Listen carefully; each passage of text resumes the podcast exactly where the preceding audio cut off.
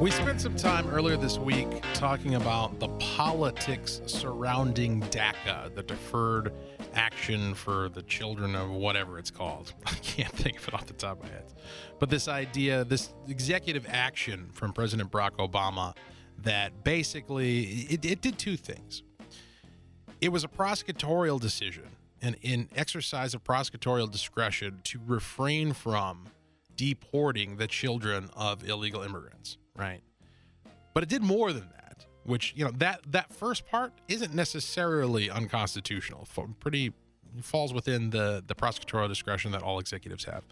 The second part is the real problem. The second part was it set up a process by which people who fell into that category, children of illegal immigrants, were able to obtain papers and thereby de facto legal status.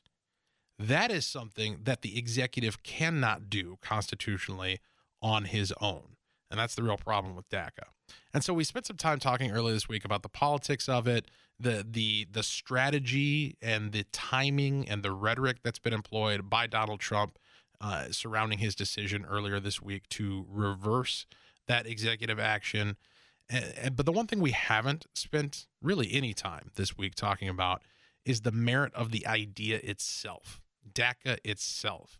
What are we to do with these kids? And they're not kids anymore. You know, a lot of them are grown adults, but the children of illegal immigrants who were brought here, you know, due to no fault of their own, not under their own agency, right? What are we to do with these folks? That is the question. And it's a question that has to be answered. It's not enough just to object to what has either been done or proposed so far. We have to have a workable solution to the problem moving forward. Closing argument. My name is Walter Hudson, Twin Cities News Talk, AM 1130, 1035 FM, TwinCitiesNewsTalk.com, and your iHeartRadio app. Two ways to stream the program. We're here 9 to 11 weeknights. Appreciate you joining us this Friday evening. 651 989 5855. If you have some ideas regarding what we ought to do with the children of illegal immigrants and with their parents as well. Brad Ullman taking your calls and producing the show. There's a little bit of a profile in the Washington Post regarding one such child of illegal immigrants who has grown into an adult. It reads Zion Dirgantara can easily recall his first day of school in the United States. It was a bright, sunny Tuesday, and terrorists hijacked four commercial planes. Class for Indonesian born Durgan Dara, then 12, was canceled as parents scrambled to pick up fellow students in Philadelphia. The city was bracketed midway between the ash cloud choking Manhattan and a flaming hole punched through the Pentagon. To the west of Philadelphia, United 93 disintegrated into a Pennsylvania field. I realized there was evil in this world and you have to fight for what is right, Dirgantara, now 28, told the Washington Post. Fluent in Indonesian and English, he enlisted in the Army in March of 2016 and swore an oath to defend the United States. He has drilled as a reservist cargo specialist since last September. But Dirgantara's future in the military and the country now hinges on the ability of Congress to find a way to replace the Deferred Action for Childhood Arrivals program. President Trump's decision to end the Obama era measure sparked fears among advocates that nearly 800,000 immigrants who have lived illegally in the United States since they were children would be subject to removal once their government issued work permits expire under DACA. It would be a loss for the Army to bar these recruits, especially as the service struggles to meet recruiting goals. And experts say the relatively small number of foreign recruits have skills with outsized importance to the military's mission. The move could affect not only the children of immigrants who cross the southern border illegally, but those who overstayed visas at a young age with no option but to remain here. And it goes on in like fashion. And so this is the context in which you know dealing with not in the abstract not in, in the theoretical or the philosophical but in the in the actual case of individual people person after person who fits these these circumstances these descriptions as being the, the child of somebody who came here illegally, who was brought here, who now serves a role in this country in some capacity, up to and including serving in the armed forces. What are we to do with them? And the reason why I ask is because I think that you know there are a lot of very valid concerns in play on the conservative side of this debate. The rule of law is a huge one, and I'm a huge advocate for it. You know, I'm I'm such a fan of the rule of law and the importance of the rule of law that I am willing to endure to some degree. I am willing to endure the enforcement of laws with which I fundamentally disagree in order to uphold the rule of law because the rule of law is that important. You know, it, it, by by way of example, let's say, I guess, uh, I'm trying to think of what to pick here. We'll say drug laws, right? Not a big fan of the drug war by any stretch of the imagination. Don't like it. Don't think it's a good idea. Victimless crime, you know, analogous to prohibition. Not just analogous. It basically it, it is prohibition. It's just prohibition by a by a different name or uh, arrayed around a different substance. Not a good plan, not a good policy. That said, those laws, so long as they are on the books, properly ought to be enforced uniformly in order to uphold the rule of law. And the proper way to address the flaws with our drug laws and our flaw, flaws with the drug war is to change the law, to elect people for the purpose of changing that and then doing so through the political process. In similar fashion, when it comes to immigration, I may think, and Democrats may think, and other libertarians may think, that we ought to have a complete reworking of how we view our immigration process, what the laws of the land are, that the laws ought to be totally different from what they are today.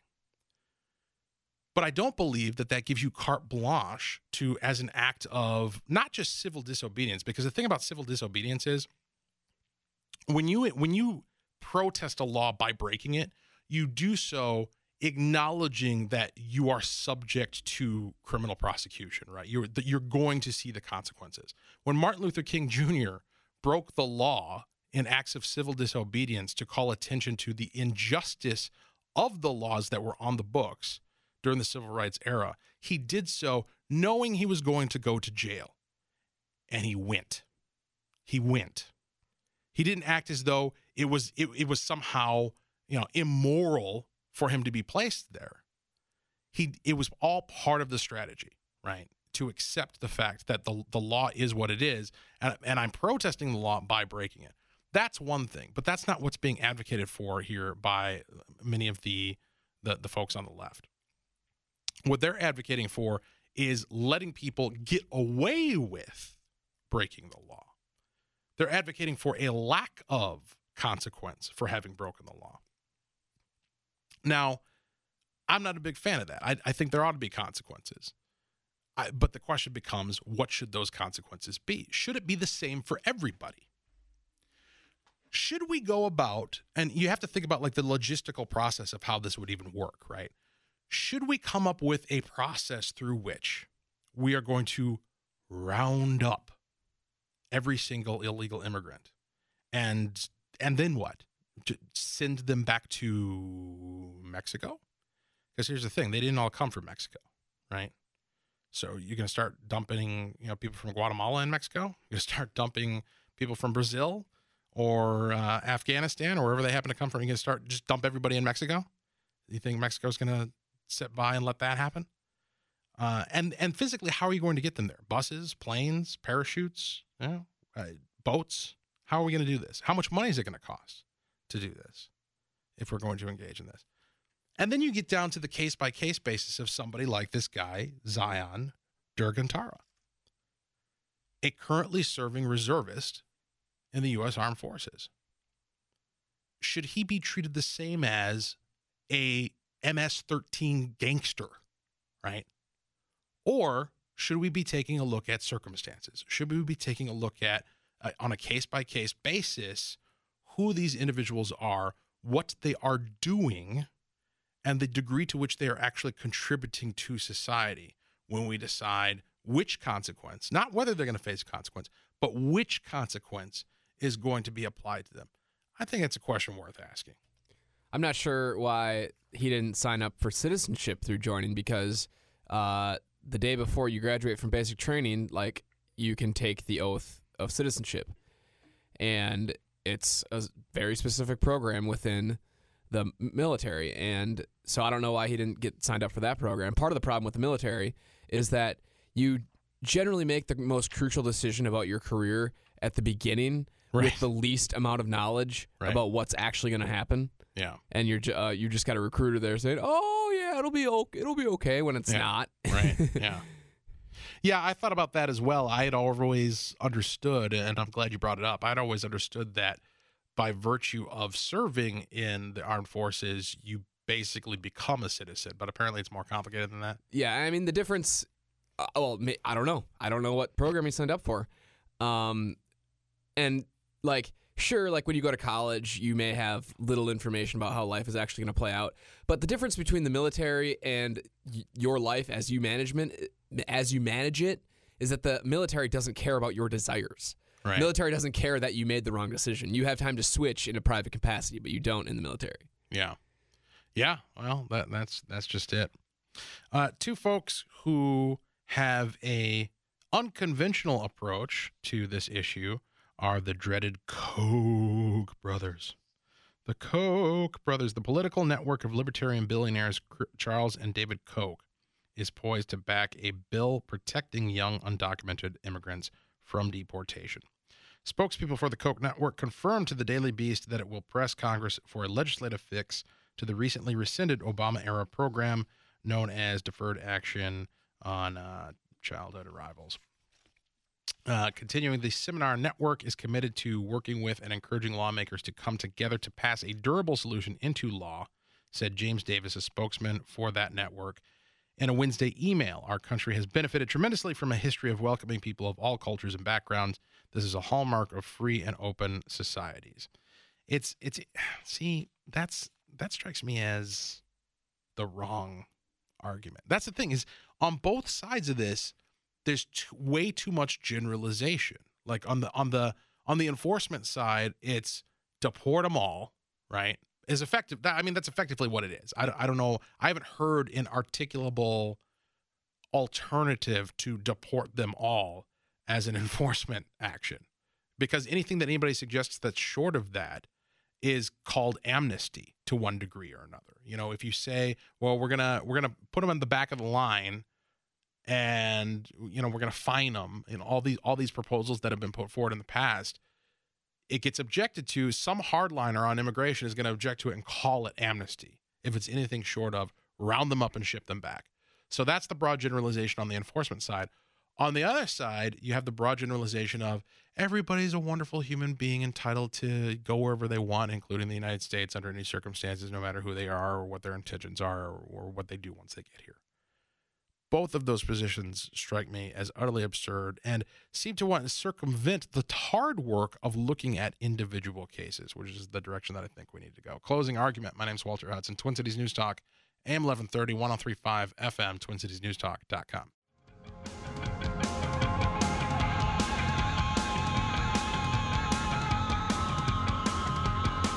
Sometimes it's a lot easier to express your dismay with the status quo than it is to come up with an articulatable alternative, to come up with a solution.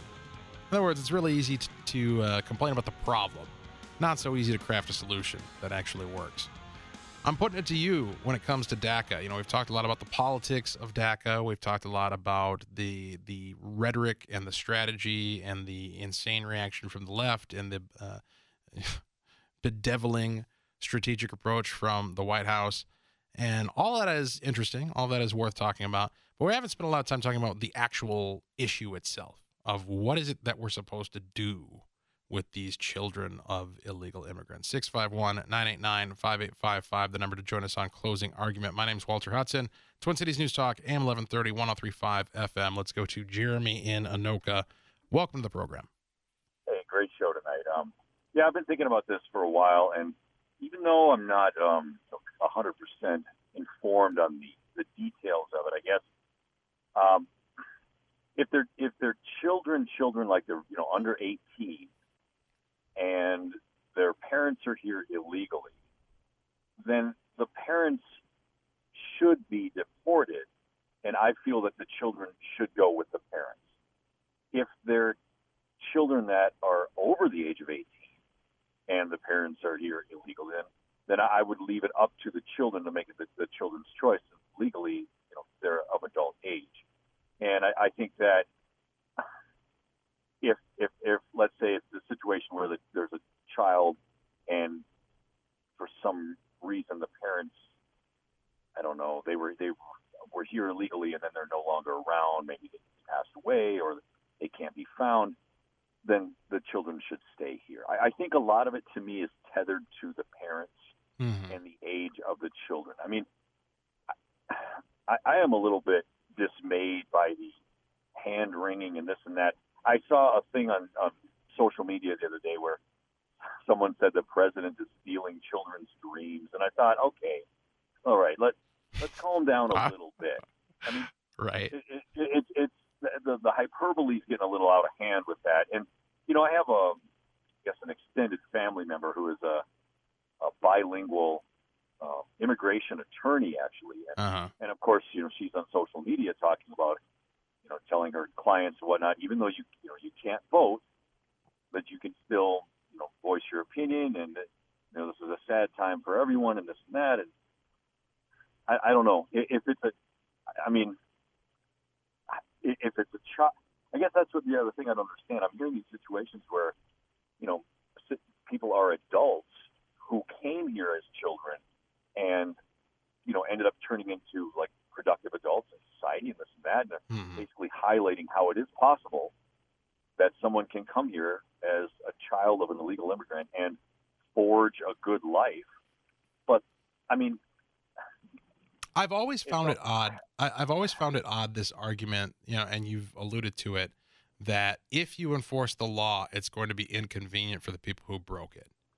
Right? You know, it's like th- that's that, that's not something that that's not an argument that we would apply to any other area of law, right? Like you wouldn't say, well, you know, this guy murdered somebody and the law calls for him to be arrested and prosecuted and and and potentially imprisoned, but if we do so, we're going to be breaking up his family because he's got a little boy at home, you know. that, that that's a fantastic point because to, to my mind is hey I have two children I have a 22 month old and a nine month old and if something were to happen where I mean let's just say something was an accident um, or whatever but I if I had to go to jail or prison Right.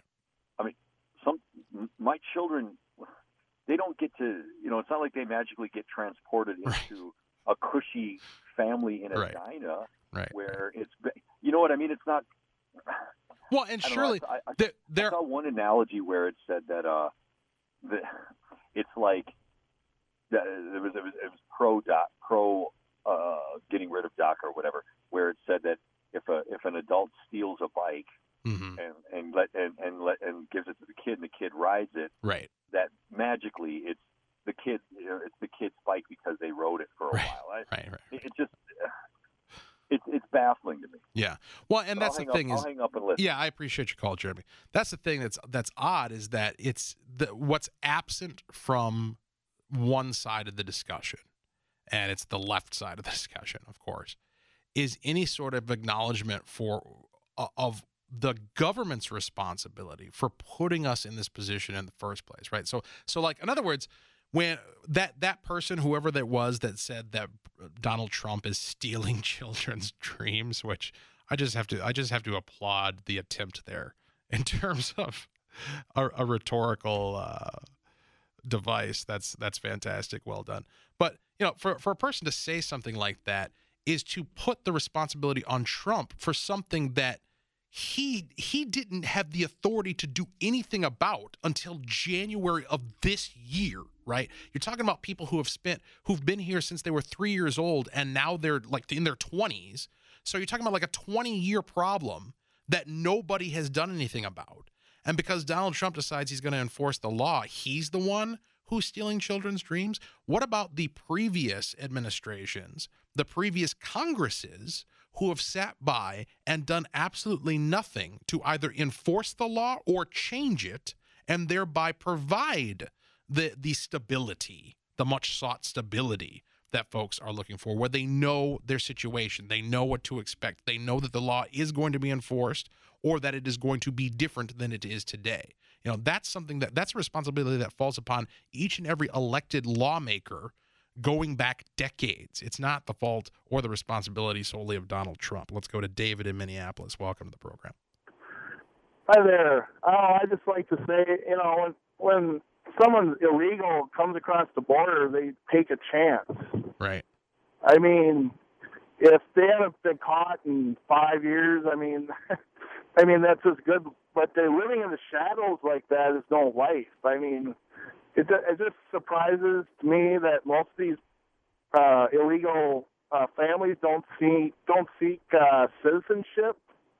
You know, and uh, especially for the dreamers that they call. I mean, they're like they're so, such outstanding citizens. I mean, why aren't they citizens? I mean, citizens of America. You know? Yeah, I don't know. I, I don't know if you my my immediate guess would be that exposing that trying to pursue citizenship would expose them to potential immigration enforcement action. Well, I know, but they got they got uh, pretty much immunity under the act. You know. Oh, I see what you're saying. So, like at this point, where you've got the opportunity. Yeah, they have the opportunity. I mean, right. they go to. I mean, how much do we have pay a lot of subsidies to this program, or is there a lot know. of entitlements? I don't know. Uh, you know, I just wonder how much it costs. You know, and you got eight hundred thousand. yeah, that's a huge amount of illegal immigrants. Yeah, and it, it, it's not just them; it's their families. Right. Initially, you're talking like five million people that are illegal here. Yeah, you know, which, you're giving them amnesty. Which I seems mean- like a low number to me because I, I, I recall it being in the double digits, the estimates before, that it was more along the lines of like 11 or higher million illegal Well, immigrants. well, that's just crazy. I mean, it's just, I mean, our country right now we're getting hit by hurricanes and wildfires and nuclear war, and Right. it's not like we can uh, we can't afford all this. You know, we got to slash the government spending, and you know, the, seems like the government doesn't want or the government doesn't want to make the tough decisions. You got to make tough decisions. No. You know, and when it comes when it comes to um, to reforming, everyone talks about reforming. You know, the immigration pro, you know, problems in America, but they take tough decisions. yeah. I mean, it takes like, I mean, yeah, I mean, what are you going to do with all these people? Right. I mean, I, but uh, I don't know. I, I think Trump. I think it. You know, you keep the cream of the crop.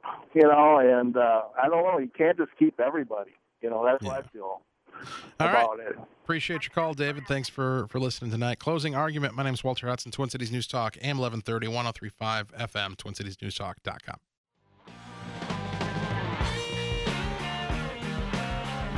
During the break, I got a message, a private message from a listener, John, who raises a good point related to the Supreme Court decision, Minnesota Supreme Court decision in the dispute between Governor Mark Dayton and the legislature, where His Majesty, Lord Dayton, the first of his name, conqueror of legislative authority, breaker of constitutional chains, decided that uh, he was going to line item veto the legislative budget and basically just cancel the republic, just just end it. Got an interesting uh, interesting comment from uh, our listener John here. He says, "I'm wondering if the state legislature may now defund the governor's office and override his veto with the necessary majority." That's a solid point, right? Because effectively, what Governor Dayton did, you know, his argument was, "Hey, I've got this authority, right? Like I have the line item veto authority, and all I did was veto a line item." Just so happens that the effect of that line item veto is that we don't have a, a the legislative branch, but I have the authority to do that, right? In similar fashion, the legislature theoretically could do exactly what John suggests. They could defund the governor's office, defund the executive branch, defund all the departments, right? Just shut them all down. Defund the Department of Education.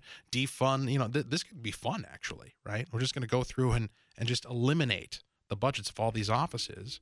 And then when the governor vetoes it, override his veto.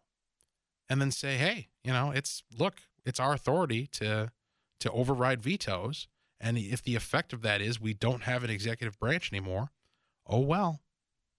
Oh well.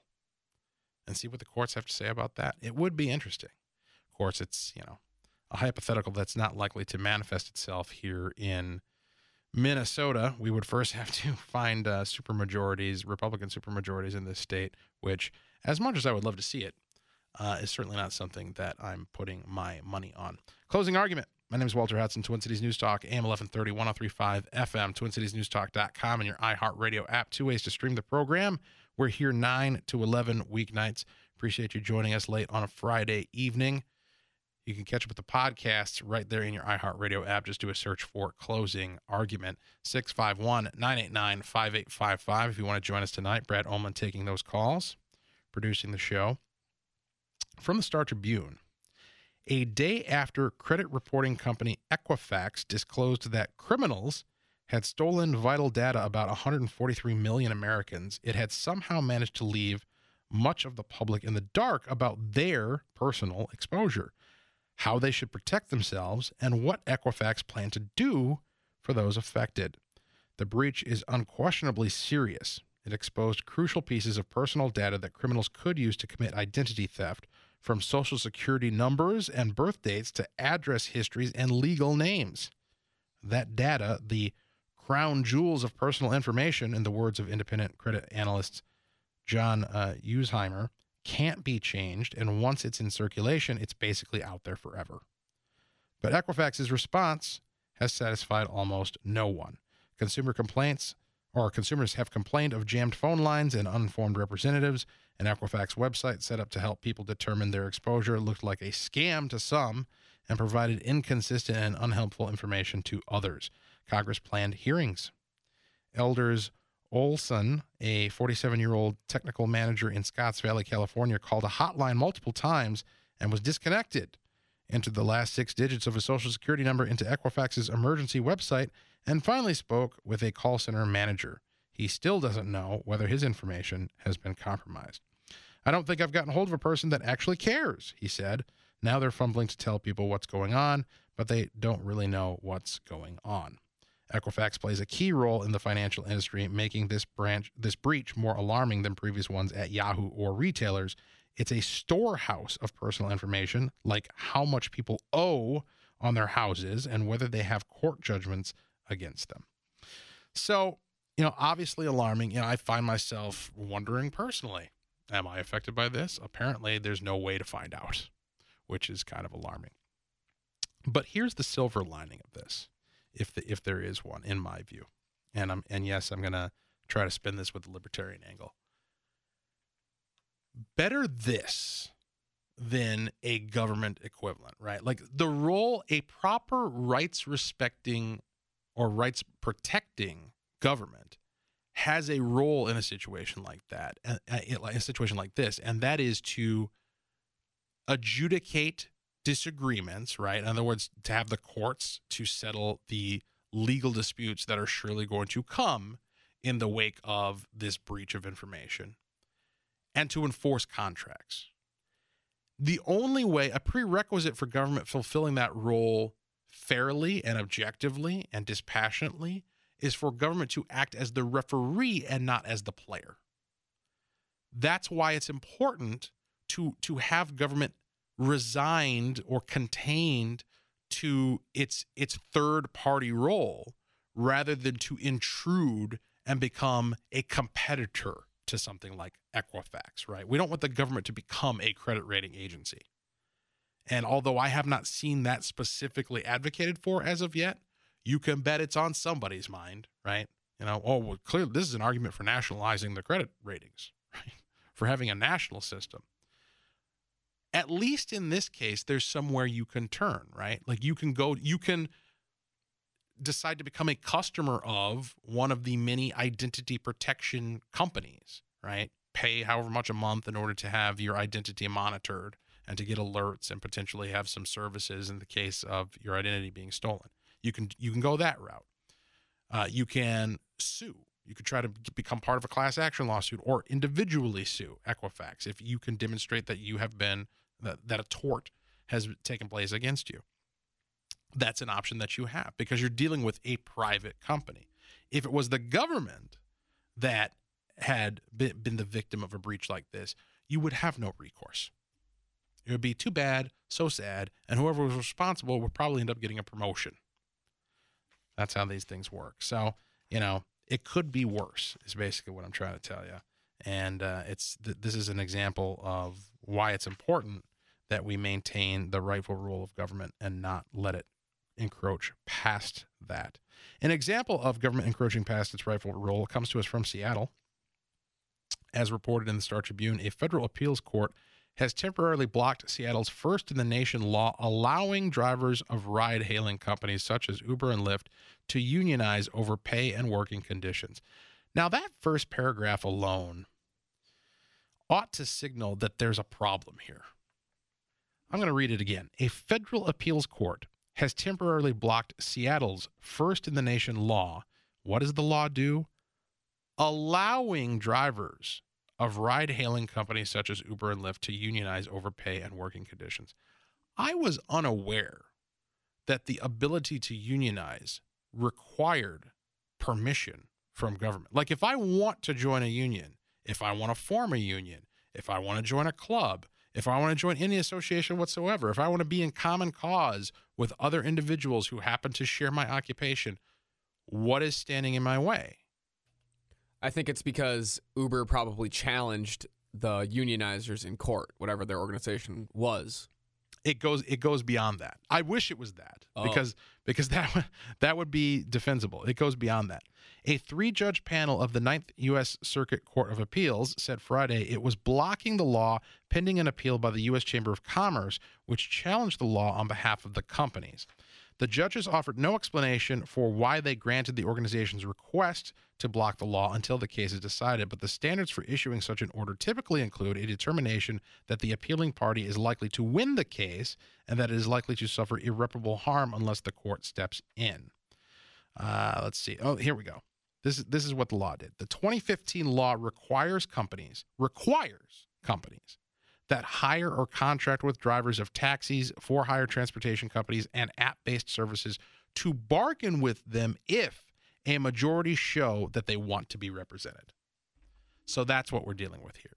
We're dealing with a mandate. What it does is is is it opens the door for union organizations to come in and and organize a vote, quote unquote, right? And we saw this happen with uh what was it, child care providers here in the state of Minnesota. We saw it happen with a $15 minimum wage. Right. Where it's not an actual, it's not like they actually go out and poll all the people who work in that field. What they do is, is they organize a representation of handpicked, pe- handpicked people who show up, who generally speaking, because they show up, want to unionize. Yep. And then if a majority of them vote to do it, by law, the, the employers are now compelled to negotiate with that union. That is horrendous. Now, look, I don't have a problem, and I've said it before. I don't have a problem with the the concept of unions as such. You know, the idea of like a guild, right? Like the way I envision it is, you know, you have the Lollipop Guild, right? And he, we here at the Lollipop Guild, we make damn fine lollipops, and each and every person who is who is uh, certified by our union as an official Lollipop Guild member you can trust our brand that they're going to bring a certain standard to bear in their lollipop crafting uh, wherever wherever they happen to be employed. If you have an organization that brands itself in that way and then sells its services collectively to employers in a condition of free association, that is 100% above board, and I'm all for it. I think it's a great idea, actually. It's fantastic. But this idea that we're going to pass laws that compel employers to negotiate with unions that they have no desire to actually do business with, that is a violation of individual rights and should not be tolerated. Closing argument. My name is Walter Hudson, Twin Cities News Talk, AM 1130, 1035 FM, TwinCitiesNewsTalk.com.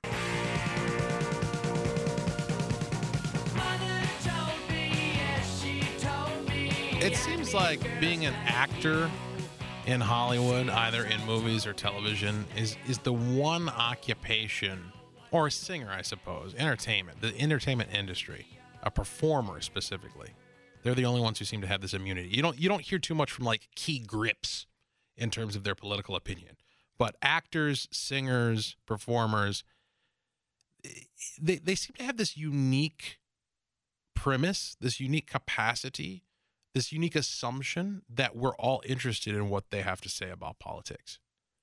And it's it's really bizarre because it doesn't apply to any other occupation. It doesn't even like I say, even in the same industry. You know, if you were to if you were to shift the camera over to the the guy who's in charge of the script, right? Like and you would ask him about his political bit, nobody would care. Nobody would care. Well, it, that could be because like world famous actors who are very talented are hard to come by and therefore have a little bit more privilege, whereas people who want to work on a movie set are a dime a dozen. Right, but I mean the the that privilege I don't know if that privilege necessarily extends to the rest of us. In other words, what I'm saying is is that I don't I don't actually care about let's say Jennifer Lawrence. She's Sure. the one who's who we're about to talk about here. I don't care about her political opinion any more than I care about the key grips or the script managers or you know what the director or whoever. They're all in the same boat, which is just a guy on the street, right? Like that's not their expertise.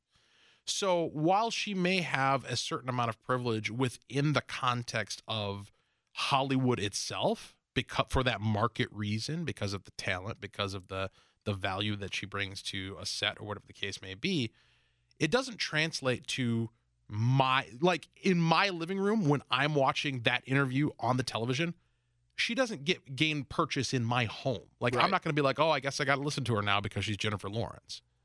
Well, I mean, you could analyze it the same way as how Colin Kaepernick is being treated Right. and reacted to because he is in a privileged position. Like he's there's not too many people who can play quarterback at in the NFL. You know, there's maybe 90 people who who are on rosters right now at most. Right. Um, but he is totally dismissed because as we I think in, in that article that we had from the Mises Institute a few weeks ago, like NFL fans don't want to hear his political opinions. Right. So why is the same not applied to Hollywood actors? Well, I, th- I think it is, I, and that's that's kind of what I'm getting. But they still here. get jobs. they still get jobs, but it's because like with Kaepernick in particular, I think it's both specifically what he chose, how he chose to express himself. You know, he didn't just like criticize an opinion or say I don't like this candidate. Yeah. He disrespected the flag of the country. It's it's a higher, it's a bigger deal. It's right? even debatable if he disrespected the flag, but But sure. but that's the perception, right? Yeah. So so th- that perception is a bigger deal to people than you know Jennifer Lawrence talking about how bad Trump is, and also there's also the value proposition side of it in terms of what value is Colin Kaepernick bringing to the table as a quarterback in the NFL versus the value that Jennifer Lawrence is bringing to the table as an Oscar-winning actress in a particular film. Like his his cog in the overall NFL machine is relatively small compared to hers in in Hollywood. But be that as it may, so the latest thing from Jennifer Lawrence. This comes to us from Newsbusters. In an interview with Channel 4, a British public service television network. I love how it's Channel 4, like the government owned. They've got like I don't know how many channels they got, but 4 is one of them. American actress Jennifer Lawrence blamed the recent hurricanes on Donald Trump's voters because they didn't believe in man-made climate change. During the lengthy interview in her uh, on her movie Mother with an exclamation point, the conversation turned political about halfway through. After discussing the alleged pay gap between men and women, the interviewer asked Lawrence about climate change and the political climate in America. That's the thing. The media plays a role in this as well. Like the questions get asked. And I think a part of the reason why the celebrities think that we care about their opinions is because the media is asking them for their opinions. Yeah. Right? I mean, you're there to interview them about a movie and somehow it turns to like the gender pay gap and Trump voters and hurricane. Like, what? what does that have to do with? I mean, I can understand if the movie was about that, like if you're interviewing, you know, the the the cast of Spotlight or the cast of the the uh, the Big Short or whatever, where the actual subject matter of the film is political or economic or whatever the case may be, but just randomly. In, in when you're interviewing somebody for like an art house flick to be like, so what do you think about the gender pay gap and blah blah blah, kind of absurd. This is what she had to say. I mean, when the director was asked about the film, why it was so dark, he said, It's a mad time to be alive. And there is certainly an end of days feeling about it for many people in America who would say, uh, perhaps it's truer there at a moment than anywhere else. It's scary, you know? It's this new language that's forming. I don't even recognize it. It's also scary to know that climate change is due to human activity and we continue to ignore it. And the only voice that we really have is through voting, Lawrence said. And it's just drones on and on and on and on and on and on and on. Jenny, sweetheart, just act. That's all we need from you is to just act. Closing argument. My name is Walter Hudson, Twin Cities News Talk, AM 1130, 1035 FM. 9 to 11 weeknights. We'll see you on Monday, or maybe we won't because I think we're having a Vikings game. Twin Cities News Talk.